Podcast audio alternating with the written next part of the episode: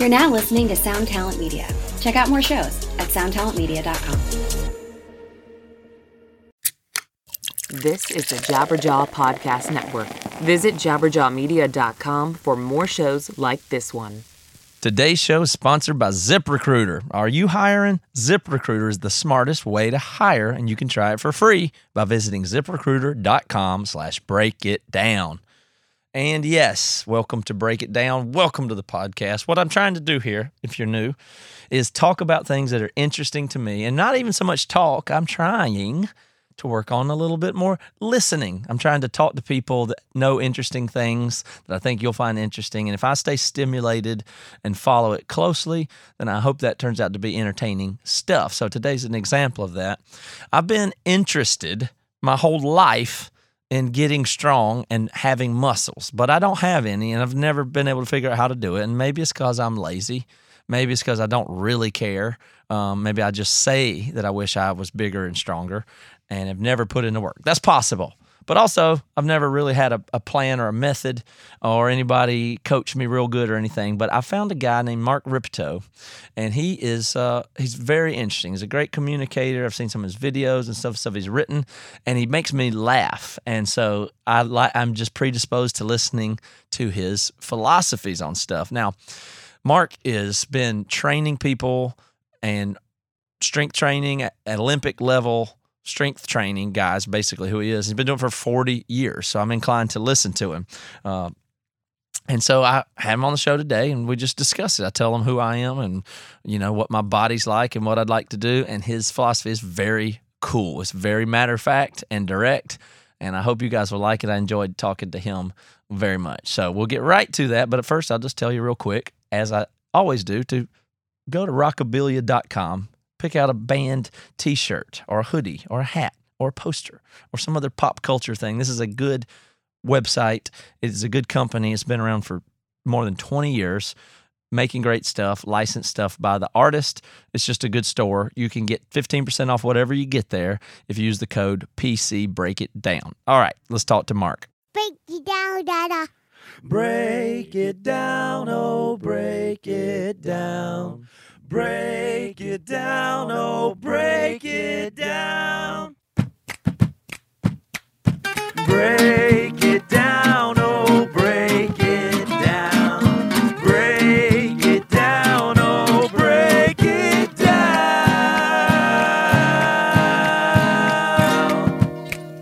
Let's make color. Yeah.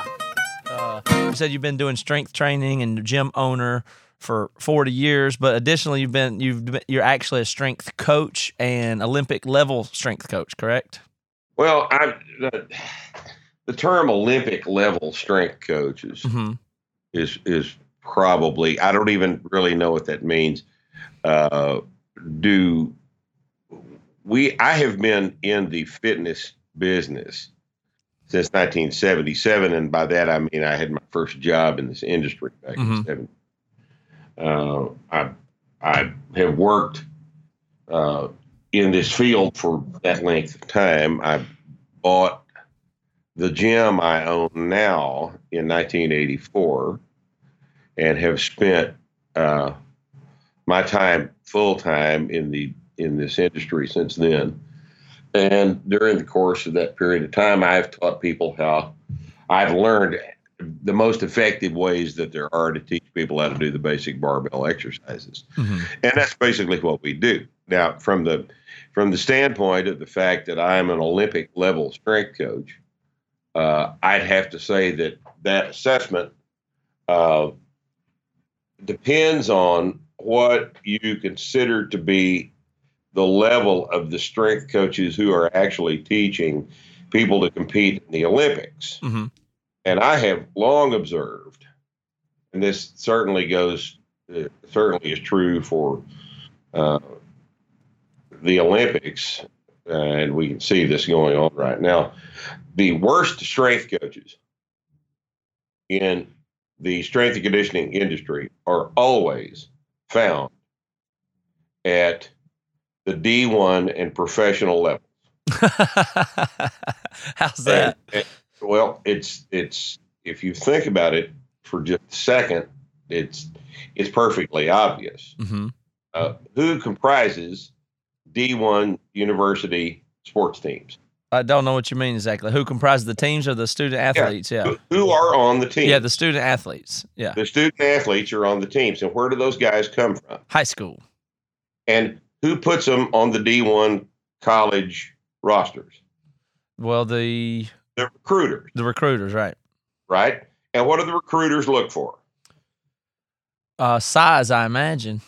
No, they look for athletic freaks. Okay, yeah, yeah. The people that just have the genetic predisposition, like the They- they- size they or look- whatever. yeah. Look for genetics, Mhm. whether it's size, whether it's height, if you're on Mhm. basketball, whether it's uh, standing vertical jump, whether it's strength, whether it's reaction time, hmm uh, what, what your what what comprises uh, the 55 kids in the locker room at the D1 school are a bunch of athletic freaks. Yeah.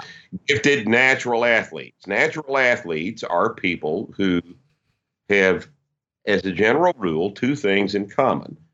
Uh, first, they are very, very good visual learners. hmm They very good at copying movement patterns that they see executed at a high level. Hmm And you, you've been around people like this. You grew up with kids that were just really good at playing football in the front yard. Right. And and these guys could watch football being played on Sunday and go out and play football in the front yard at a very high level because they're good at copying things they see visually. hmm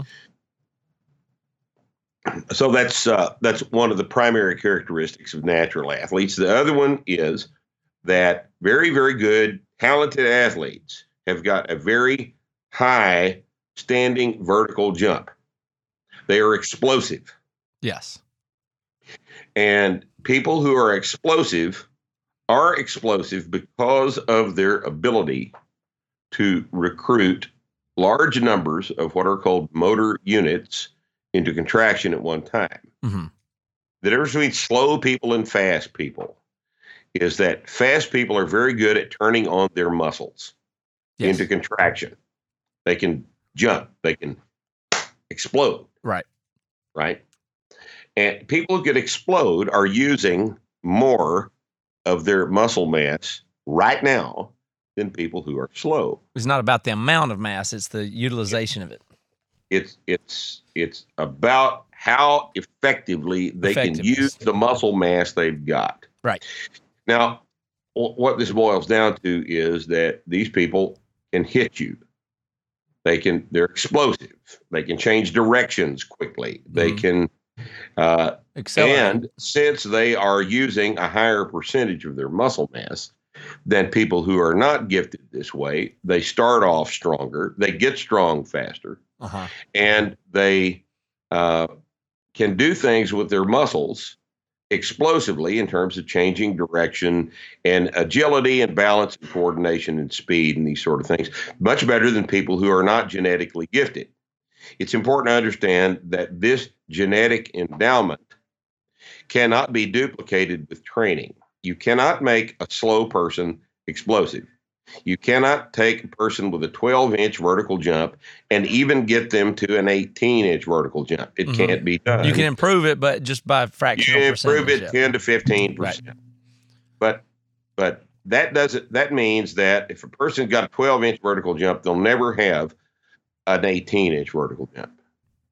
They may have a 13 inch vertical jump. yeah. or maybe a 14 inch vertical jump under the best of circumstances. But 14 is not who's on D1 school teams. Right.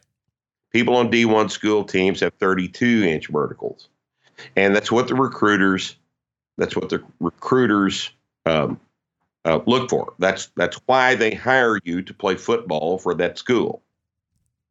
And I'm I'm not being cynical when I say that. These these people are employees of the school. Mhm. Uh, they're they're trading a very expensive educational product for four years or so of uh, sports performance, and uh, and the school sells tickets and all this other stuff. So let's not let's not pretend like that's not going on. Now, if you've got 55 kids in your locker room with a 36 inch vertical jump,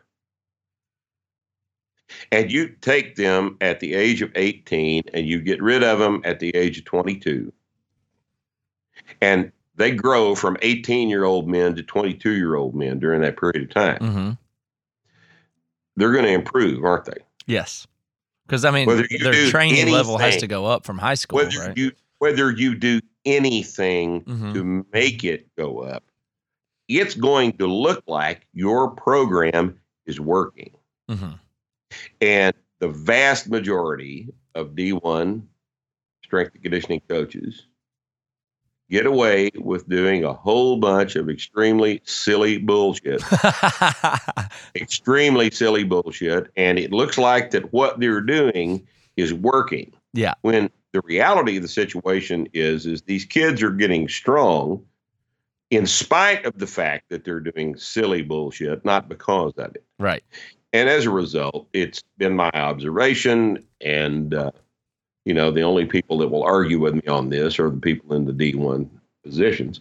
Uh, it, it's been my observation that the uh, that the industry shelters the worst coaches at the highest level because people that are handed genetic freaks Yeah.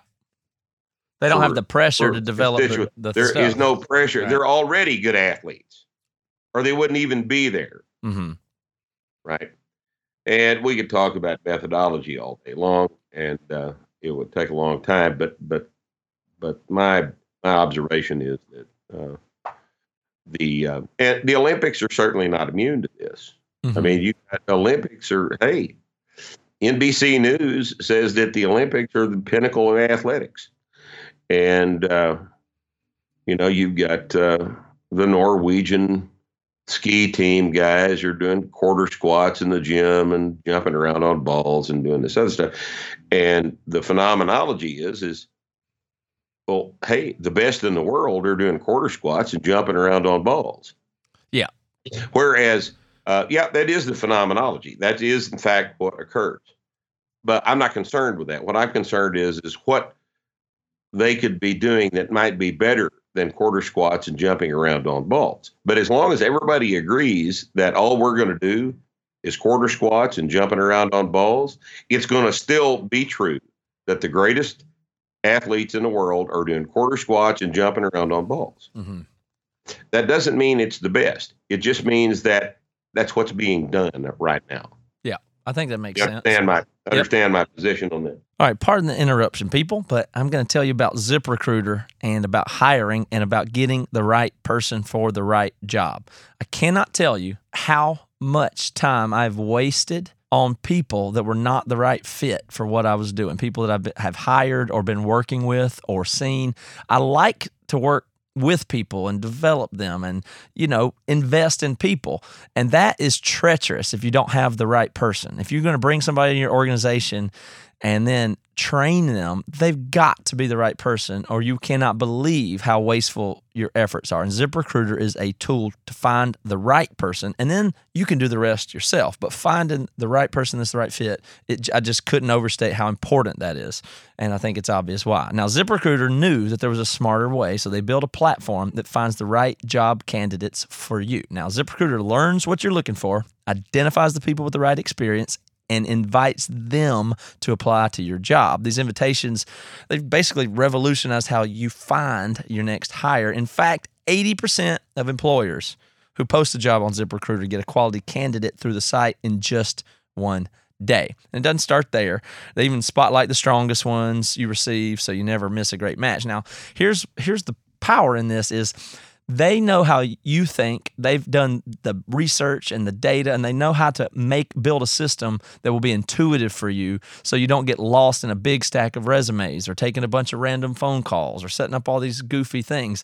They've got a system down to get the good candidates to you and find them and for you to sort through them. So it works really well on both sides. Businesses of all sizes trust ZipRecruiter for their hiring needs, and right now, my listeners can get can try ZipRecruiter for free. That's right. You can try it for free. You just go to ziprecruiter.com slash break it down. That's ziprecruiter.com slash break it down. ZipRecruiter, the smartest way to hire. Well, let's just get into a couple of other things there. Like, uh, what is the example of the silly bullshit that they do that that is less than effective that maybe co- people commonly think's effective? Well, it's called functional training. hmm It's called functional training. Okay. Uh, just to, it's, it's hard to pick just someplace to jump into this because the topic is so large. Do you, you know what a power clean is, right? Yes. Power clean is where you pull a barbell up off of the floor rapidly Mhm. to accelerate the bar up to the point where when you stop pulling on it and change you into a catching position, the bar continues to fly up under Mhm. its own momentum until you can catch it on your shoulders. And whether or not you can do that depends on how fast you can accelerate the bar off the floor.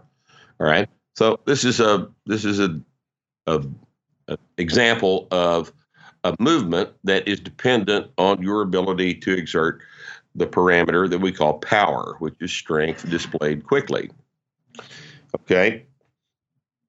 And sports conditioning, people generally uh, uh, realize the utility of doing the snatch and the clean and the and the jerk, the Olympic dependent movements as ballistic, dynamic, explosive barbell based movement patterns that are uh, uh, that can be incrementally loaded with you know two and a half, five pound jumps and and gradually go up. Okay. If we are going to determine uh, how much a person cleans by the amount of and how explosive they are by the amount of weight that that person can clean, we have to understand the simple fact that strength is being displayed quickly. And strength is a function of how much force production you can produce against the floor uh, between the barbell and the floor. hmm Uh, if you think of it like this, it is immediately apparent that a person who can deadlift 500 pounds can clean more than a person who can deadlift 200 pounds. hmm And we know how to make you stronger. We know how to make your deadlift go up. And as a result, we let's say you're deadlifting 300 pounds right now, which is kind of average for an athletic kid that hadn't really been trained before. Uh, he comes in the gym today and he deadlifts 300 pounds. What'd be the best approach to make this kid a better athlete? Would it be to have him practice jumping around in the floor on balls and displaying the the athletic ability that got him hired in the first place, or would it be to put 10 more pounds on the bar to 310 pounds and have him deadlift that, and then have him go up on his deadlift 10 pounds, and every time he deadlifts, just go up 10 pounds, lift 10 more pounds, lift 10 more pounds. When that quits working, he lifts five more pounds until his deadlift is 500 pounds. hmm Or would it be a better use of time to have the kid jumping around on balls? To do, And you know yeah. what I'm talking about. You've seen all of the balance exercises and the the colorful rubber balls and the changing hands with the five pound dumbbells and hmm displaying athletic ability. Or would it be displaying. Yeah, getting him strong? But they would say that they're trying to train explosiveness and build this or that, whatever, and that's what. and you that- know why? You, you know why it's bullshit? He's already explosive, or they wouldn't have hired him. Yeah. If he wasn't explosive, he wouldn't be on the scholarship. We Mhm. hired him because he was explosive. That's why he's standing there looking at you. What he's not is as strong as he can be. He's not as strong as he can be. Mhm. And it's your job to best utilize his time and his potential by making him stronger. Yeah. And it's not particularly complicated. you know, if you think that you have a, a talented athlete that can't be trained up to the point of a 500 pound deadlift in about six months, well, you just have never done it before. You don't know what you're talking about. Mhm. That's not remarkable. That's not, that doesn't represent a strength specialization. And it do, doesn't represent a particular talent on the part of the strength coach. Mhm. But if you don't understand that your time with him is best spent getting him strong, as opposed to having him demonstrate the things we already know he can do because that's what we hired him for, then you don't understand your role as a strength coach. Yeah. And that that's my point. Yeah. I, I think that that a lot of time and a lot of potential and a lot of injuries as a result of the fact these kids aren't being made strong enough are the result of this less than optimum approach to strength and conditioning. Mhm. I think it's terribly important. So it seems like your philosophy here, and what I've gotten from you and other things I've seen and read and listened, is that the strength part, like you say, is not particularly complicated, but it's literally the best thing you can do is to just incrementally focus on increasing the strength because that is the thing that can be done despite genetics, and it's still different across genetics, like how, how much you can do it. But Exactamundo. Okay, so let's move this into talking Exactly. about about me, and I'll serve as a proxy for other people. And I'm particularly interested in this myself, so I'll give you a little quick background of where I'm at, and you can correct me because I've definitely got some stuff wrong here. So I do not uh, exercise regularly. I've been through periods of my life. I'm skinny. Um, I'm thin. I've tried to put on weight. I've spent many times in my life where I said, I'm going to exercise. I'm going to build muscle. I'm going to work out because I know you're supposed to. I, and I've never, it's never been effective to the point where I've concluded I can't gain weight or put on muscle. and so I love it because I know it's important and I really want to do it, especially late as I get later in life. But I've never had to worry about losing weight and I'm not trying to compete athletically, but I've never found something good exercise wise that I want to do, but I definitely want to put on mass as I go in my 40s, 50s, and 60s because I know it will be important to my survival, basically. Absolutely. So that's my philosophy, but I've not found it yet. And I love how you say, for instance, I think you say that a, man is 200 pounds. Is that is that accurate from you?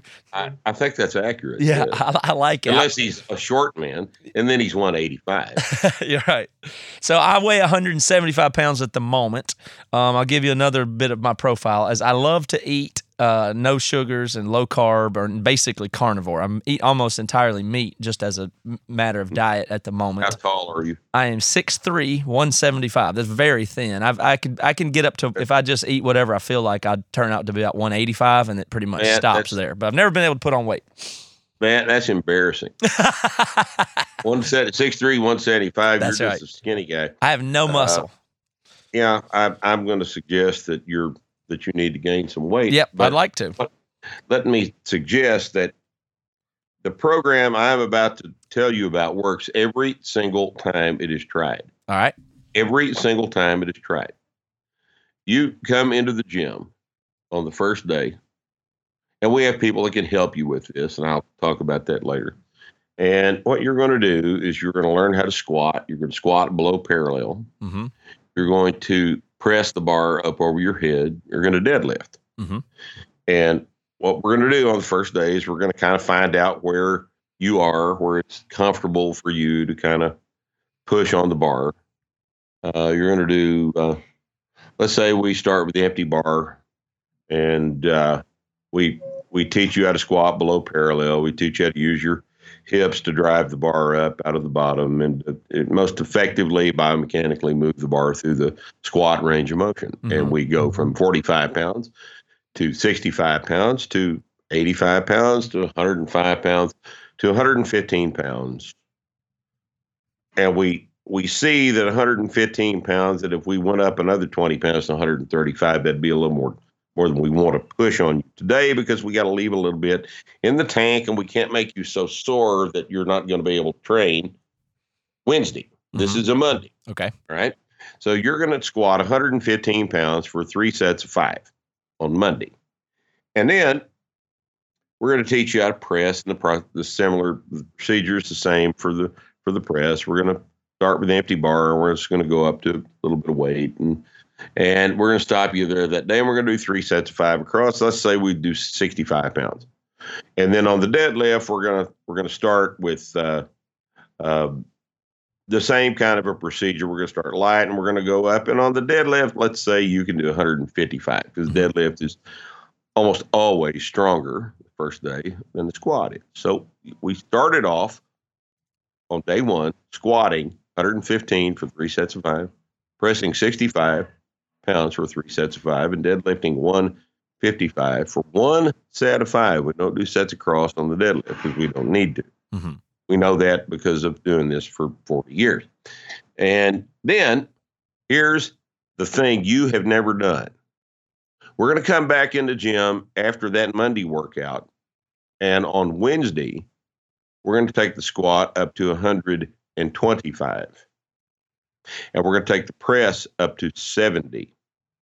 And we're going to take the deadlift up to 165.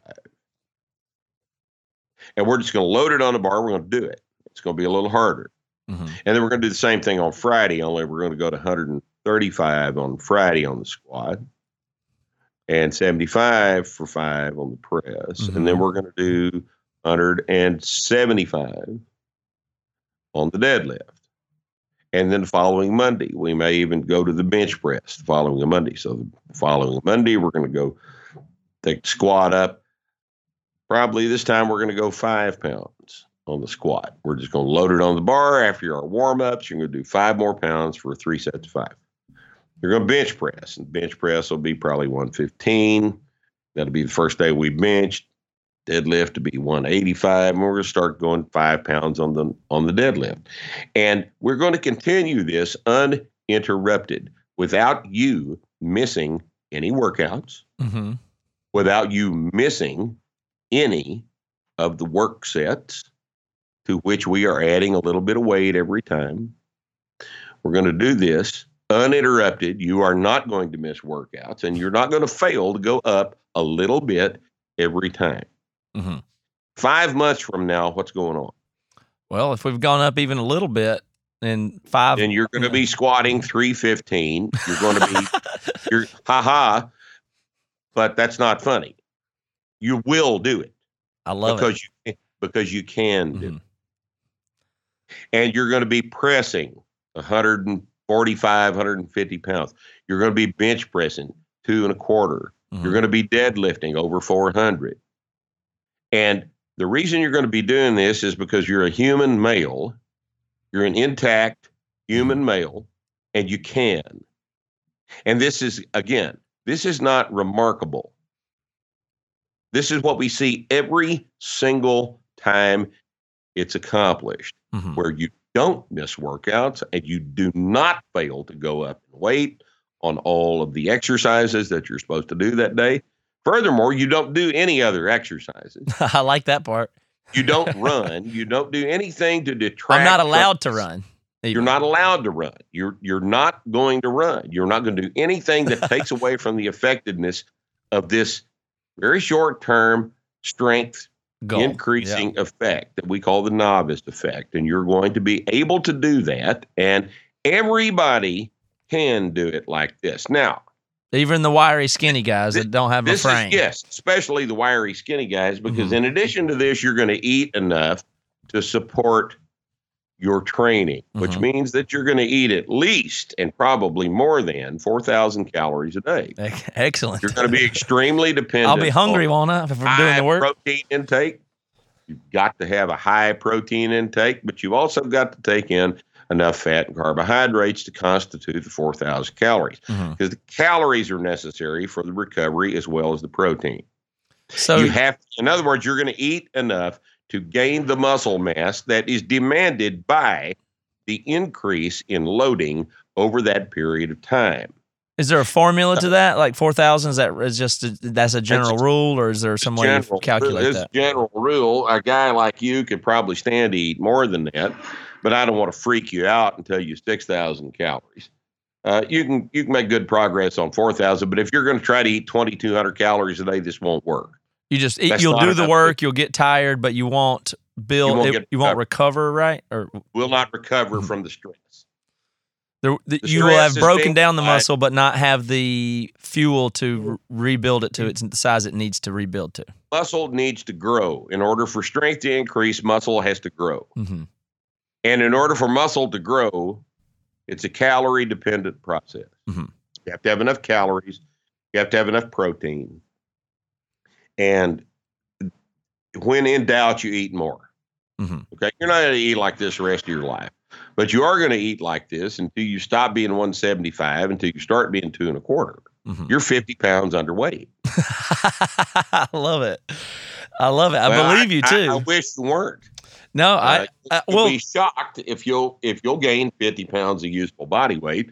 You'll be surprised. I, I mean, let's talk about that more. So, the what is the But- main? But, let me, let me Okay, finish my point Yeah, go here. for it. The, the greater point that I'm making is this is you. hmm You're not an athletic freak. hmm We'd started off talking about athletes.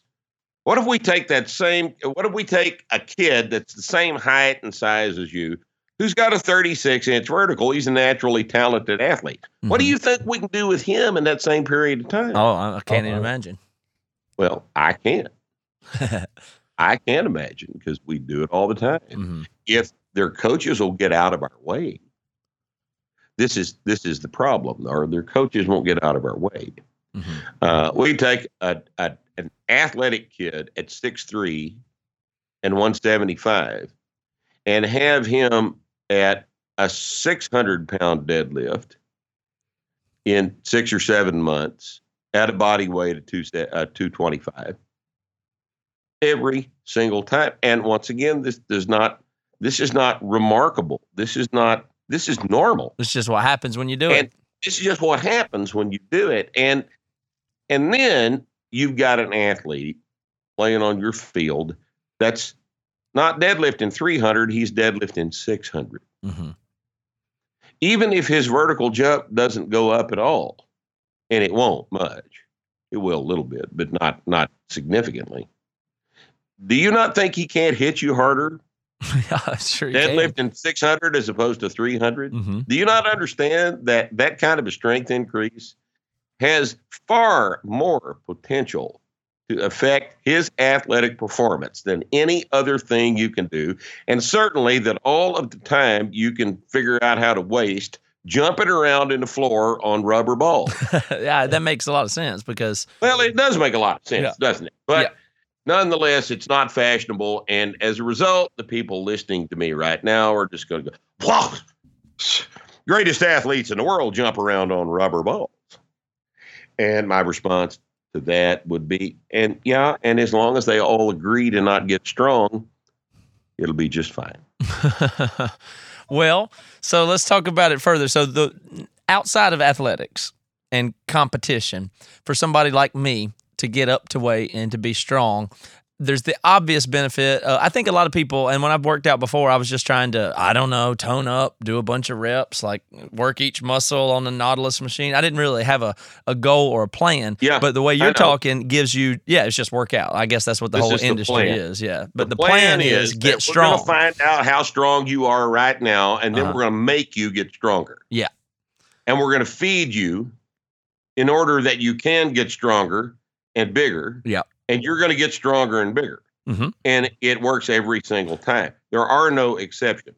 Well, what is? Let's talk about the reason why that's what we all want to be is stronger. And I like I, all I can tell you is I have the suspicion strongly that when you get older, you get weaker, and you have need to have mass to lose, so that when I trip and fall, I have muscle to catch myself. I mean, it's obvious. I'm a clumsy person anyway, so Right. it seems to me if I want to extend my life, I need muscle mass, and that's about as far as I can think about it. I'm not that worried about how I look. I'm not trying to show off or anything You're like that. I don't ahead of care. everybody's doctor. Yeah. uh, if you understand that. Uh, what happens as we get older, and this happens regardless of whether we wanted to or not, whether we're training or not, uh, whether we're obese or skinny or whatever the situation is. As you get older, your muscle mass goes down. hmm Right. That is the that's the normal, natural history of the human and body. it's obvious when you look at old people. Obvious if you look at the difference between your uncle mm-hmm. and you, he's skinnier than you are. Mhm. And he's more frail. And the older he gets, the more frail he's going to get. Right. Eventually, it'll kill him. Yes. Right. Uh, you've got uh, this normal tendency to lose muscle as you as you get older, and there's been a lot of work done on this. And I'm not, you know, I I, I don't mean to be glossing over it, but it takes a lot of time to describe this. But uh, a loss of muscle mass is associated with death. Yes. Right. That seems obvious to me. Loss of muscle mass is how people people with cancer die. Mm-hmm. People with cancer die from wasting, not normally from the cancer. They die from the wasting associated with the cancer. And a, a pronounced loss in muscle mass is a fatal event, Mhm. whether it is chronic or acute. Uh, you lose a bunch of muscle and you die.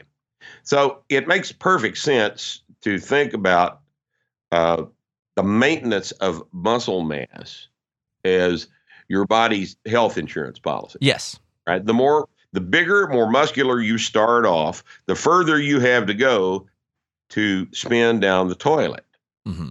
right?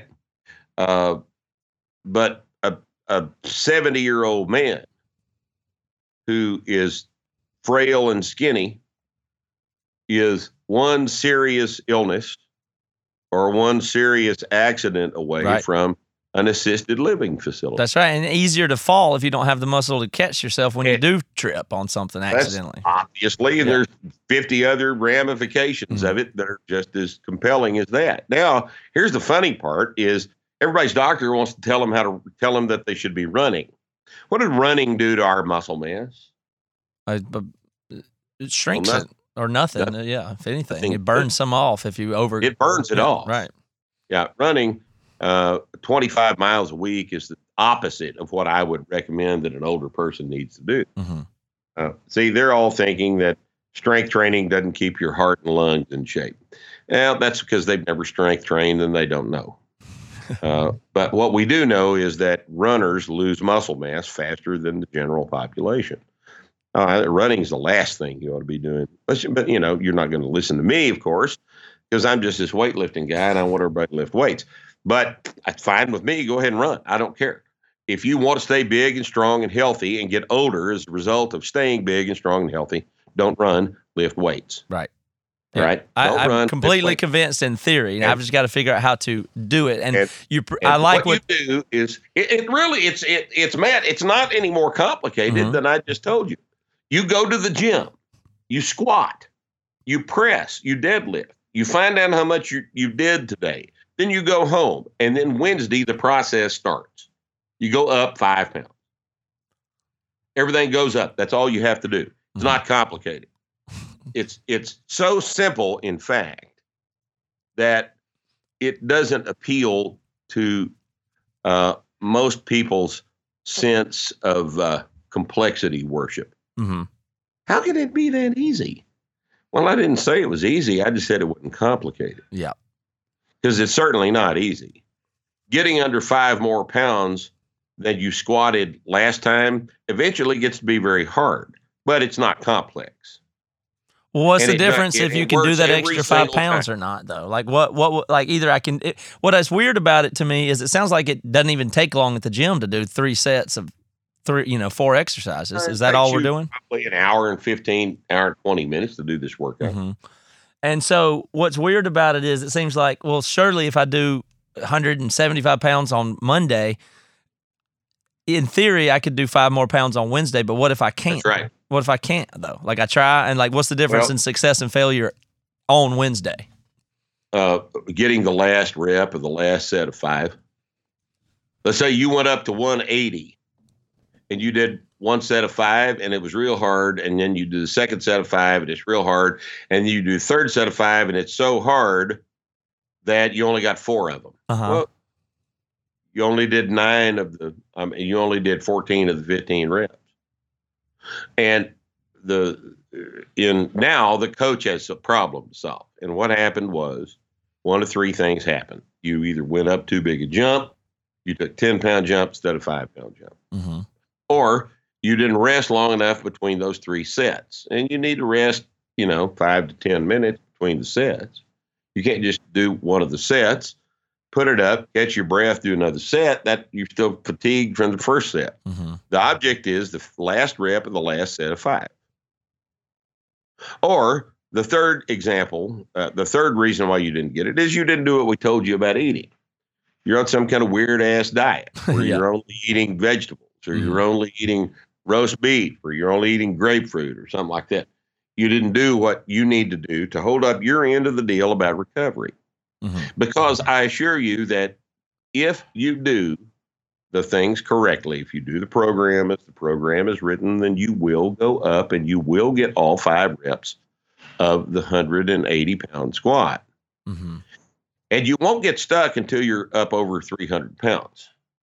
And th- the reason I know these numbers is because, again, I've been doing this for 41 years Mm-hmm. and I know how things work. I know what people can do if they will do the program correctly. I can tell immediately when you haven't been doing the program correctly Mhm. because the program yields such predictable results that if you're not doing the program correctly, I immediately know that you haven't done the program correctly Mhm. Because I've been watching this for 40 years. Not only have I been watching my own people do it for 40 years, our book has sold 750,000 copies. And we have trained hundreds of thousands of people. And we know what happened to them too. Mm-hmm. If you do the program, the program works every single time it's tried. And so the whole And- thing is built. This whole thing that we're talking about now specifically is what you call the novice effect. And so is that it's a built right? It's built on the observation of a very simple cycle that Mhm. we call stress recovery adaptation cycle. You apply a stress to a biological organism. You provide the means for that organism to recover and adapt to the stress, and the adaptation takes place. It's just biology. Mhm. This is simple biology. This isn't magic. This is not anabolic steroids. This isn't cheating. This is what happens in a bio- to biological systems when they are perturbed. Mhm. Is and there this is is that's there all there is to it. so we've separated the fact that the vertical leap and those things are genetic and the some of the explosiveness and those things is being able to put on weight does it not vary uh, in muscle genetically too or less so Sure, it does, but uh, it, it in terms of gifted and talented people, they they they do this a lot easily than you or I do it. hmm but we all do it by virtue of the fact that we're alive. One of the one of the uh, hallmarks of life is the ability of an organism to adapt to its environment. And all we're doing with this stress adaptation, stress recovery adaptation cycle is we're manipulating the environment in which the organism lives. hmm We're we're produ- putting you in the environment of a barbell training situation, and now the environment is barbell training. Now the environment is such that you're lifting five more pounds every 48 hours. That's the environment, and you adapt to that environment by growing muscles.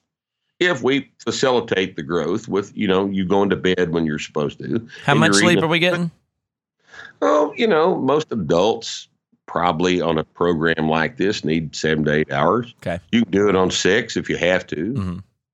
You know, what's optimum? Uh, I'm not, you know, you don't have to live in bed. I mean, we've all got stuff to do. yeah But, eight hours is fine i can get that you know, you can get eight hours. You're doing better Yeah. than I am. Yeah. So, uh, but, but, so this is just a simple biological phenomenon. The, the, the organism adapts to its environment. Mhm. We're just taking charge of the environment and we're tailoring that environment to produce the adaptation that we want. Now, let's let's head back toward college athletics and the Olympics like we started off with. hmm Those people are in charge of their environment. I mean, they're living in a dorm. They're on a scholarship. They've got, you know, the study and stuff, but their whole situation is being uh, or at least it can be manipulated to produce the optimum ability to tailor the environment to cause an adaptation in the organism. hmm And we can make the organism adapt to whatever we want it to adapt to. Now, do we want the organism to adapt to getting a little bit stronger every single time it can? Or do we want the organism to adapt to jumping around on the floor on rubber balls? yeah I, you know, uh, you know, you guys decide what you want to do.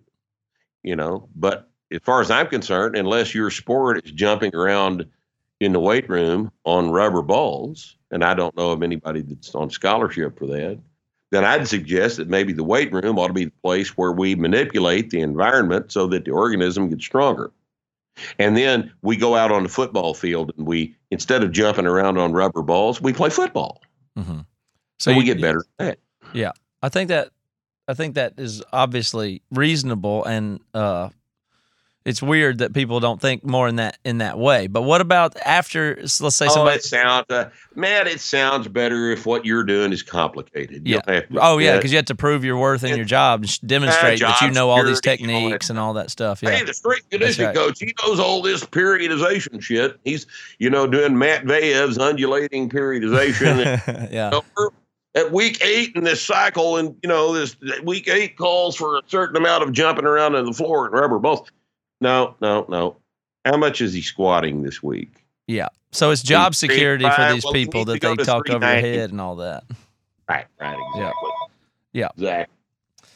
So when when you go, if somebody like me goes through and we just get to wherever that is, say six, eight months, and uh, now I'm uh, over 200 pounds, I might be 225, and you say, well, I'm not going to do that for the rest of my life or eat that way the rest of my life. But what's next? For what what do you do after you get through that novice effect, which sounds like the most fun part because and fun's it's not the the, most best fun word for part. it, it's yeah, satisfying. it's the most fun you'll ever have with your training because everybody makes good, fast progress. Mhm. If I can take you from 175 to two and a quarter, Of muscle, It's sounds six months. exciting. Yeah. yes, in, in six months, and you know, I'm not saying that 100 that you'll have gained 50 pounds of muscle, but you'll have gained 40 pounds of muscle, Mhm. and 10 of it will be fat. And I assure you, nobody will see the 10 pounds of fat because it's stretched over 40 new pounds of muscle. You know. hmm and uh, you'll be having fun. You'll look better. You'll feel better. Uh, your work capacity's higher. It's harder to hurt you. hmm You know, it just uh, uh, people just feel differently about themselves when they've gained 50 solid pounds of good body mass. And uh, and at that point, six months from now, after you've done that, if you want to do something else, then I'm going to allow you to make that decision. Well, what would happen if I? I mean, Uh, for instance, the worst case scenario would be okay. Well, I did that, and then I just stopped. Then, then I would probably just be overweight and start to become. Yeah, you'll right? just you know you'll revert back to being 175 pounds at 6'3". You adapt to what your environment is. Mhm. Go back to that that equation: stress, recovery, adaptation. What's the environment that's producing the stress? You know. Yeah. Well, if you take all the stress out of the environment, you adapt to a no stress environment. What does that look like? Mm-hmm. Yeah, It's like you do now. yeah, that makes sense. So what? What? But what if I wanted to just maintain it after that? I mean, you're gonna let me miss a. Wednesday every once in a while, I guess, right? once in a while, you just keep squatting 375. yeah. you just keep squatting 375. You can squat 375 from now on, as far as I'm concerned. I would submit, though, that after you've gone through the process of going from squatting nothing to working your ass off to the up to the point where you're squatting 375, I don't think you're going to just want to just Right. not do it anymore. That's right. Yeah, you'd start to feel you, like it. wouldn't want to go back. No, no, you'll like it. And so, how how long realistically can people do this? As I mean, because again, I'm in a different state than somebody trying to compete athletically. I'm I'm entering my 40s now, and I want to just you know take care of my body and optimize the rest of my life. Is at the goal? So I, I intend to do eventually get it figured out and do it long term. But what you know is there? What do people do when they start to get older? Like uh, you know, you talk about people squatting and you know deadlifting 500 pounds when they're 70 years old. Well, I deadlifted 500 on my 60th birthday last Mhm. year. I think I can deadlift 500 right now. hmm I'm 62. I'm, uh, I'm, I'm, you know, I'm, I'm still pretty strong. Uh, but we've, you know, our our company publishes a book about that. It's called the Barbell Prescription. Uh, barbell training for people over the age of 40, and it's, uh, you know, it goes through all of the uh, goes through all of the reasons why an older person would like to train with weights. It's a, quite a quite an interesting book the barbell prescriptions available on our website and on Amazon. And I mean, you know, it's discussed in detail there. But like we'd said earlier, muscle mass is why you want to train with barbell mm-hmm. because you want to be big and strong. You'd rather be big and strong than skinny and frail. And if you don't understand that, then just go ahead and be skinny and frail. I don't care.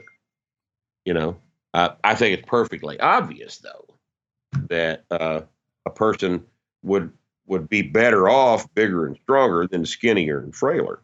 Yeah. And you know, if I've got to convince you of that, I, you know, you're smarter than that. You understand that. Yeah, I, Well, I don't need any convincing. I just have been Most people discouraged. do. I'm not talking. I'm not talking about you Yeah, yeah. specifically, but there's a there's a giant uh, portion of the population who think all they need to do is run or ride a bike or do something else. They're willing to, to work out a little bit, but they're they've convinced themselves that the hard part of being under the bar is you know it's it, it- they just all they need to do is run. Well, I think people naturally want to say, well, you know, that's fine. I mean, Mark says that about lifting and strength's good, but it's important to be balanced. So people throw out the term balanced, and Right. it, it doesn't necessarily, I mean, it can be a meaningless term. It just means, It's a yeah. It's an utterly meaningless term uh, if you allow it to be.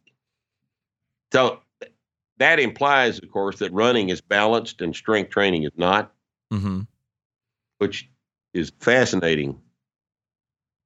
That, that's fascinating. Why would you think that? Does does running improve your upper body strength? Well, I think Does was, running improve your back strength? Does running improve your leg strength? well, Well, no, it doesn't. More importantly, does doing a heavy set of five squats get your heart rate and your breathing rate up? Well, yeah. Try it. yeah, right. Try it. And tell me it doesn't. I believe what drives a So, lot of it is Uh, the, uh, uh, if, if we're talking about balance, barbell training is the balance. Running is not. Yeah, because it, it does, you're saying it's, it also gets your heart rate up and breathing and stuff going It in addition to the strength part. In addition to the fact it makes you stronger and running does not. hmm But I think what drives a lot of fitness is not the goal of strength here. I, th- I imagine for most people, and I'm not this way, Yeah, right. You're But- right. And it should. but but people's real thought is is a it's a it's just a visual looks. You know, in the territory of vanity is what I would assume is most people's motivation to work out, so they can have whatever abs or look this or attract this mate or just show off or look look at themselves in the mirror. I believe that's what's or lose weight. I mean, I guess people like to run because they want to lose weight, basically. Like I, I think those are the things that are favored socially that I think people set as their goals, and that might explain some of the discrepancy of of why people would, would want to run or work out in a different way.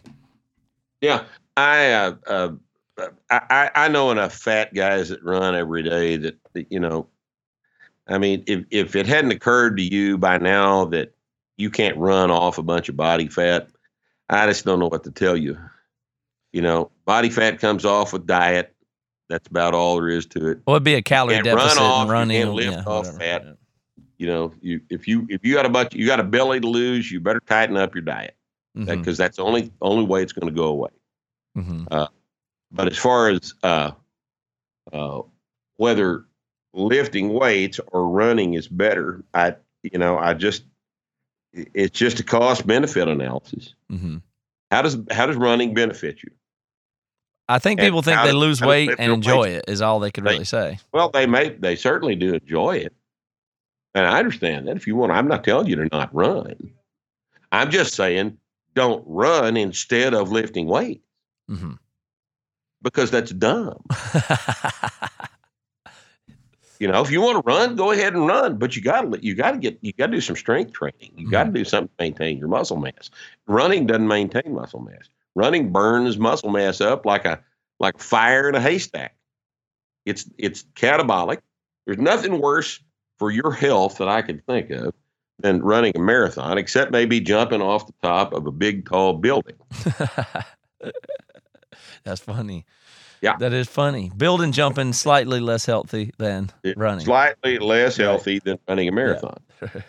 Yeah, and I suppose marathons exaggerate effects, you know, not just jogging a little bit, but literally doing that to your body. It Oh, seems just- there's more and more comes out about that all the time that that's difficult. Well, that's it's it's not good for you. Yeah. It's not good for you. And yet, you know, if you look at the mainstream media, they're as wrong about that as they are about every other single thing they. So Why what? the pinnacle of health is the Boston Marathon. No, it's it's it is the it's the doorstep of death. Look at these people. That's funny. You're right. There's the skeletons running around, huh? Skeletons. Yeah. There's skeletons running around. They look like they got cholera already. Um, I like the article you wrote about the Olympics just kind of being out of whack in in themselves as far as the type of events that they have now that they've moved away from what it's supposed to be to, to you know c- can you describe the three different categories if you remember that from your blog well, the the uh, the you mean the three different types of events? yeah i like i just like your critique of the olympics which is obviously to me i'm not that interested in the Well- olympics as probably i used to be because it's like it has turned into just some It's, it's pageantry or something It, it's all it is. It's an opportunity for it's an opportunity for NBC to make a bunch of money on advertising. That's basically all it is. In, in this country, and I understand that NBC doesn't dominate the Olympics in Europe, but by the same token, you know the whole thing's an advertising event. And uh, I think in that article, I basically pointed out that uh, there are basically three types of events in the in the in the Olympics. There are the original events that that you could call athletics. Uh, you know, the track events and the field events and that sort of thing, where you compete against other people trying to generate a value on the board. There are team sports, hmm you know, baseball, soccer, ice hockey, that sort of thing. And then there are the judged events like diving and uh, rhythmic gymnastics and uh, ice dancing and this sort of thing. And uh, of those of those events, the original Olympic events were the athletics. These are also the ones that that have most recently come under the greatest amount of fire from the uh, from the media led popular culture. Uh, there is a war on uh, the testosterone sports going on Mhm. right now. And by that, I mean the sports that are dominated by masculine, hairy, adult male men. hmm And uh, we, you know, this of course is gauche and tasteless, and we can't have this anymore. So uh, we are not uh, going to show those events on television. We're not going to show the weightlifting. We're not going to show the wrestling events. We're not going to show the hammer throw, the other interesting field events that big, hairy, strong men dominate hmm going to show uh, the women's freestyle swimming, all the qualifying heat, all the intermediate heats, all the finals, the women's freestyle intermediate. Furthermore, we're going to see how the champion's mother overcame uterine cancer. hmm And we're going to spend more time on that than we are the swimming. And, you know, some relative of the athlete has overcome some challenge. And that's what the Olympics is all about right now. And I, you know, if you, uh, you can read that article on my website, it's startingstrength.com. Uh, the Olympics, time to stop. hmm Um, and it's uh, it's just it's a general interest piece that I wrote about about my disgust with uh, with that particular waste of time. Uh, they're hideously expensive. They are a financial burden on the host country. Uh, they're not necessary because the uh, constituent sports all have their own worlds hmm and uh, it's just it's just social engineering is all it is. Yeah, it's I th- I found it really interesting. There's a few things in there. Like for for one, like you said, it's there's some amount of directly competitive win loss overpower. You know, put up a bigger Right. number part that is seen as it's just not. Right. eh, It's just not as we don't want to do. We're just less of it. That's originally what it was. It just makes everybody uncomfortable Yeah. because, I mean, that guy lost. Yeah, he got beat. Yeah, There's Yeah. got beat. by this man physically directly. Like you know, I you know. beat him. That's what can't we all just get along? Yeah. Yeah. And they the thing about it's weird is those th- those competitions were so matter of fact. It's not they're not judged or whatever. They were like these, you know, can you jump higher? Like it's qual you know, it's quantitative in nature. It's like Zero. can you lift more? Can you pin him? Yeah, I mean, it's just it, it's the, you know that's way different The- than the judge the way. A nine purest- point eight versus a nine point six, not so mean. purest form of competition mm-hmm. It's real, yeah, right. one person beating another person. Yeah.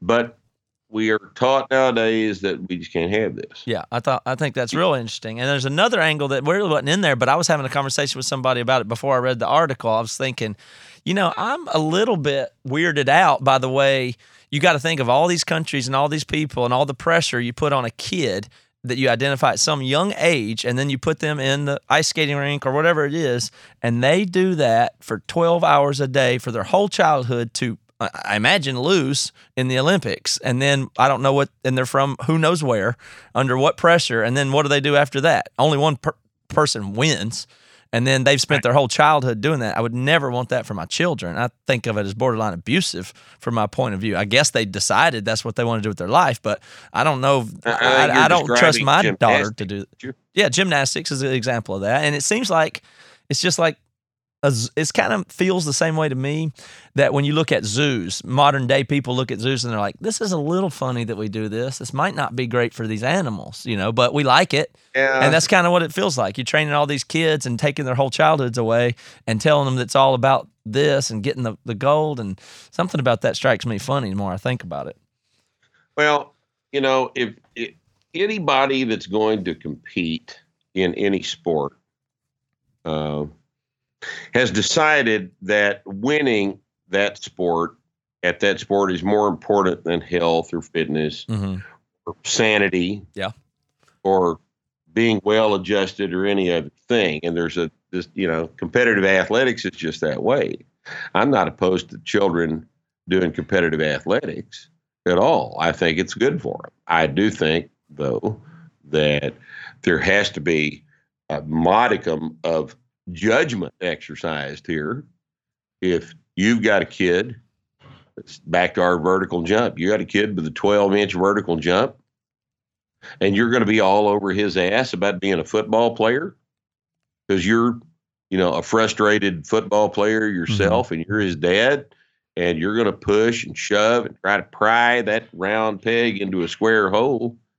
Uh, you know, I, I, I, I, think that that's not good. Yeah, do some damage there. Yeah, and I'm not at Not good. all opposed to kids competing. They should voluntarily compete and compete hard. I, I mean, I'm all about that. compete, they should compete as hard as they want to compete. Right.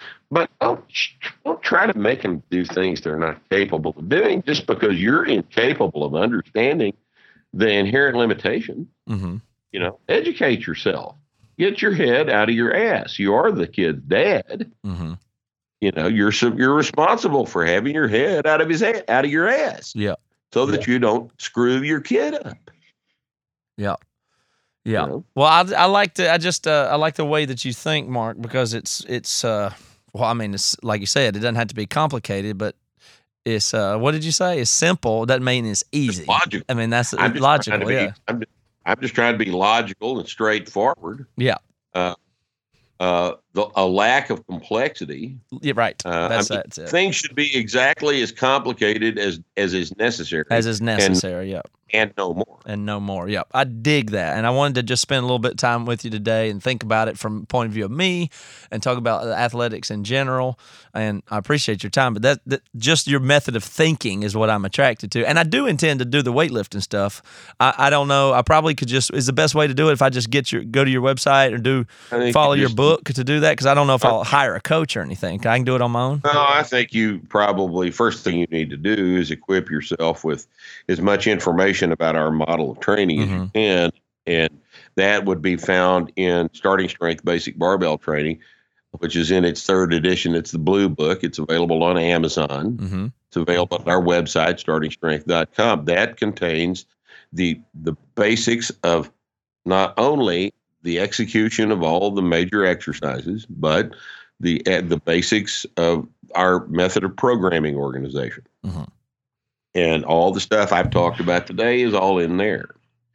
Uh, after you've read that, if you're more curious about the, the programming of the exercises themselves, our second text is called Practical Programming for Strength Training, and it goes into a lot more detail about the nuts and bolts behind this stress recovery adaptation model that we base all of our programming on. hmm And this can be done, you, you know, by as an individual. You don't have to have a coach Sure. in the gym. And you think No. you can get through the novice effects pretty well, do That- six months, and and make a lot of progress by yourself, and with a gym membership.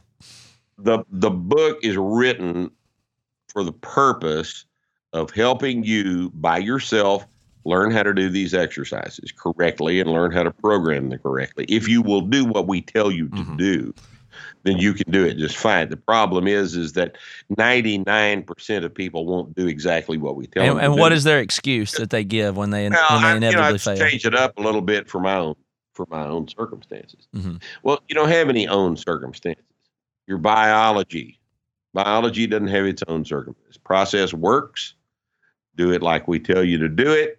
All the the tailoring and personalization is built into the program already. Do what we tell you to do. Mhm. And if you do it like we tell you to do, you squat below parallel, you put your feet where we tell you to, you put your bar on your back where we tell you to do it. You look where we tell you to look. You move this the way we tell you to move it. You'll be doing it correctly. People have done it without any help for a long period of time. Mhm. Uh, people find, as is usually the case, I mean, you could probably teach yourself to play the piano, right? But it's it's it's easier if you have a little help from a from an instructor, and you might want to hire somebody to help you do it. But you certainly can get well along the way towards started by yourself. Mhm. And the the book was written for person functioning by themselves in their home gym. Mhm. Home gym, even. So you just need the just the simple barbell set to do it. Right. Bar, really. That's absolutely true. Excellent. Well, Mark, thank you for talking to me today. I feel like I've learned some stuff, and even the philosophy part of it is what I love. I just like getting behind the way you think, because then I can try to get in your head when I'm thinking. I, I'll be able to hear your voice. It'll say, "Do it." It'll say, Yeah. "Do it." That's all, the only difference is if you do it or don't do it, and I'll I'll All remember. right, let's make a make a recording of it right now. Yeah. Ready? Go ahead. Do it, Matt. I've got it. I'll put that on. Do it. Right. Well, I appreciate uh, appreciate you very much. We'll send people to startingstrength.com. Is that the best window in That's if anybody's interested? StartingStrength.com. Absolutely. All right, well, keep We'll it talk- up. We'll talk again. Yeah, we'll talk again. I'll update you. Thank you. All right, see you, Mark. Bye bye. You've been listening to the Jabberjaw Podcast Network, jabberjawmedia.com.